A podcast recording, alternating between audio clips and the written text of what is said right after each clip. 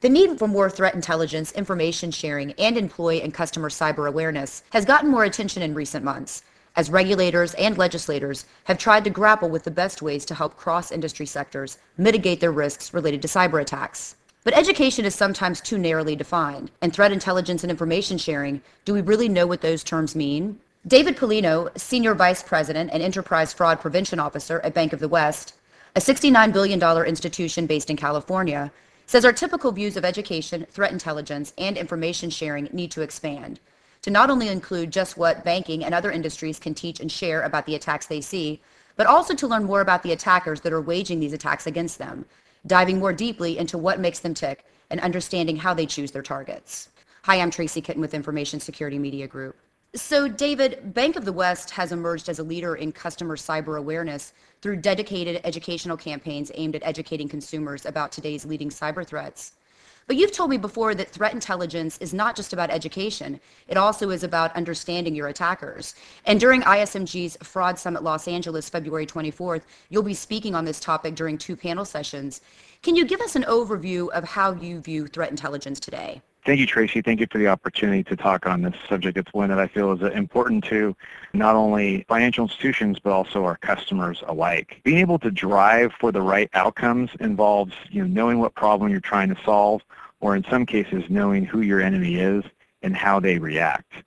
In order for us to give the right information to both our internal uh, stakeholders as well as external stakeholders, which include customers, law enforcement, other institutions, we really need to know what action that they need to take, and that changes based on you know the problem that we're trying to solve or the enemy that's attacking us. So it really is important that you have a holistic understanding of the problem space. So David, would you say that it's too much to bundle threat intelligence, information sharing, and cyber awareness slash education into the same category? I think you can put them in the same category, but much like a successful football team, you need a variety of skill sets to be able to produce the desired outcome, whether it's the coaching staff, the team themselves, the trainers, the business people. It takes a lot of different skill sets to be able to take threat intelligence, produce that into information that can be used for information sharing, and then at the end of the day, having a meaningful educational program that includes not only internal employees but also our customers so they know what to do. So we're not just giving them generic answers uh, that we've been giving them for many years, but give them some specific actionable things that they can take away from the current threat environment. So this might be a loaded question, David, but I'm going to pose it anyway. Would you say that we're missing the mark where threat intelligence is concerned? And if we are, why? I actually think there's a lot of really good work that's being done today to connect the dots, to get the little bits of information that are meaningful from one location uh, to another location. When you look at kind of the Home Depot merchant breach, that was an example of intelligence getting from financial institutions to the merchant so the merchant can take action to protect customers. So we are getting better at sharing information but really where we need to innovate or kind of get beyond just connecting the dots from getting one bit of information to the desired location is we need to think about the different audiences. I think there's more audiences that can benefit from the intelligence that's being provided. And so as security professionals, we need to make sure that we're not only taking single bits of intelligence, but also looking at multiple bits of intelligence and figuring out how that impacts different audiences, and then also have the courage and also the expertise to be able to put it into a digestible format and get it out to the right stakeholders. So David, let's expand a bit on how you define the different audiences. From Bank of the West perspective, would this be audiences that perhaps fall outside the groups that you would typically communicate with? So would this involve retailers, for instance? There's a number of audiences, both internal and external to the bank that we need to be communicating with first and foremost our customers. What do they need to know based on their business, their transactions, and what do they need to do about that? External stakeholders include also our other peers in the financial services industry. We learn a lot from one another, how we can solve problems that we're all facing, but also includes our government partners, whether they be our regulatory agencies as well as uh, law enforcement. So, you know, having a large external stakeholder community and having those warm contacts is important because information you receive from a friend, you're going to put a lot more value on that than if you got it from a stranger. As well as making sure that we have our internal intelligence getting to all the right stakeholders, not just security groups, not just IT groups, but anyone who can benefit from the information that's being derived either by individual bits of intelligence or by the aggregate intelligence that we get from our sources. You know, David, one of the areas that, that's been challenging when it comes to information sharing really relates to this external information sharing. So how much information should be shared? How soon should it be shared? And should there be some kind of automated process in place that helps institutions share information anonymously so that they don't compromise themselves in some way by giving information that they think could perhaps make them vulnerable.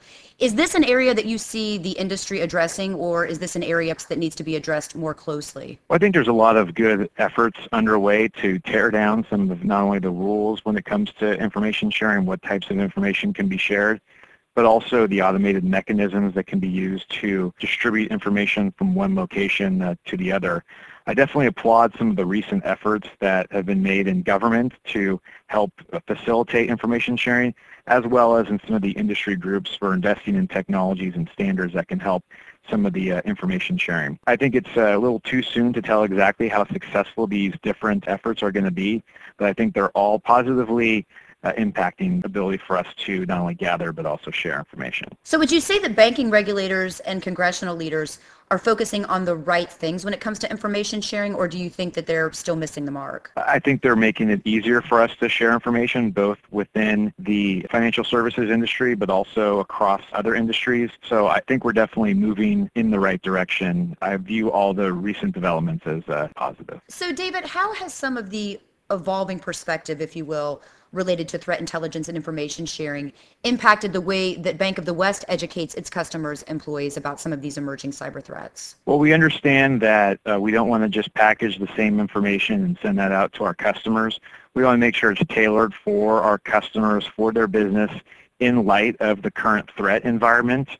So what we've done is we've really tried to, you know, from an external perspective, craft our conversation with our customers so it's audience specific, you know, whether it's consumers, uh, small businesses, corporations. And what we've done is we've invested a lot in not only our blog that provides timely information on different security and fraud related subjects, but also utilizing uh, videos that are easily digestible by our customers, social media, and other learning tools such as infographics that can help take a complex uh, message that we want to get out and explain why it's meaningful for the customer, but then also give them something that they can take away from it. I mentioned during the introduction that threat intelligence is impacted by the attackers themselves and the kinds of information that they're gathering and how they're choosing their targets.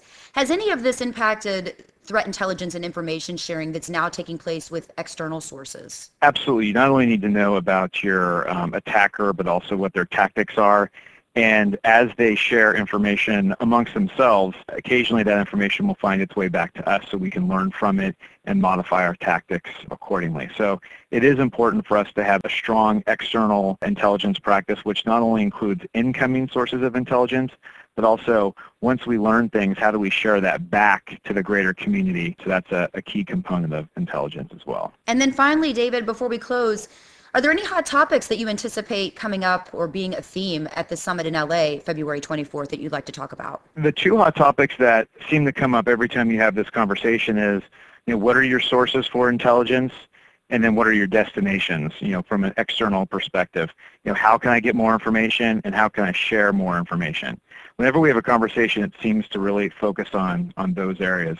But what we hope to communicate at the summit is to really raise the conversation beyond just making connections to endpoints and being able to produce what we're calling intelligence products that can be useful by different audiences and that can be really an amalgamation of intelligence from multiple sources but packaged in such a way that it's encouraging the audience to take the right actions and produce the right outcome. So hopefully we can get beyond just the where do you find information and, and what do you do with it, but really, you know, how can you turn that into something that adds value to the business and adds value to our customers. David, I'd like to thank you again, and I look forward to seeing you at the summit next week. Thank you, Tracy. Again, we've just heard from David Pollino of Bank of the West.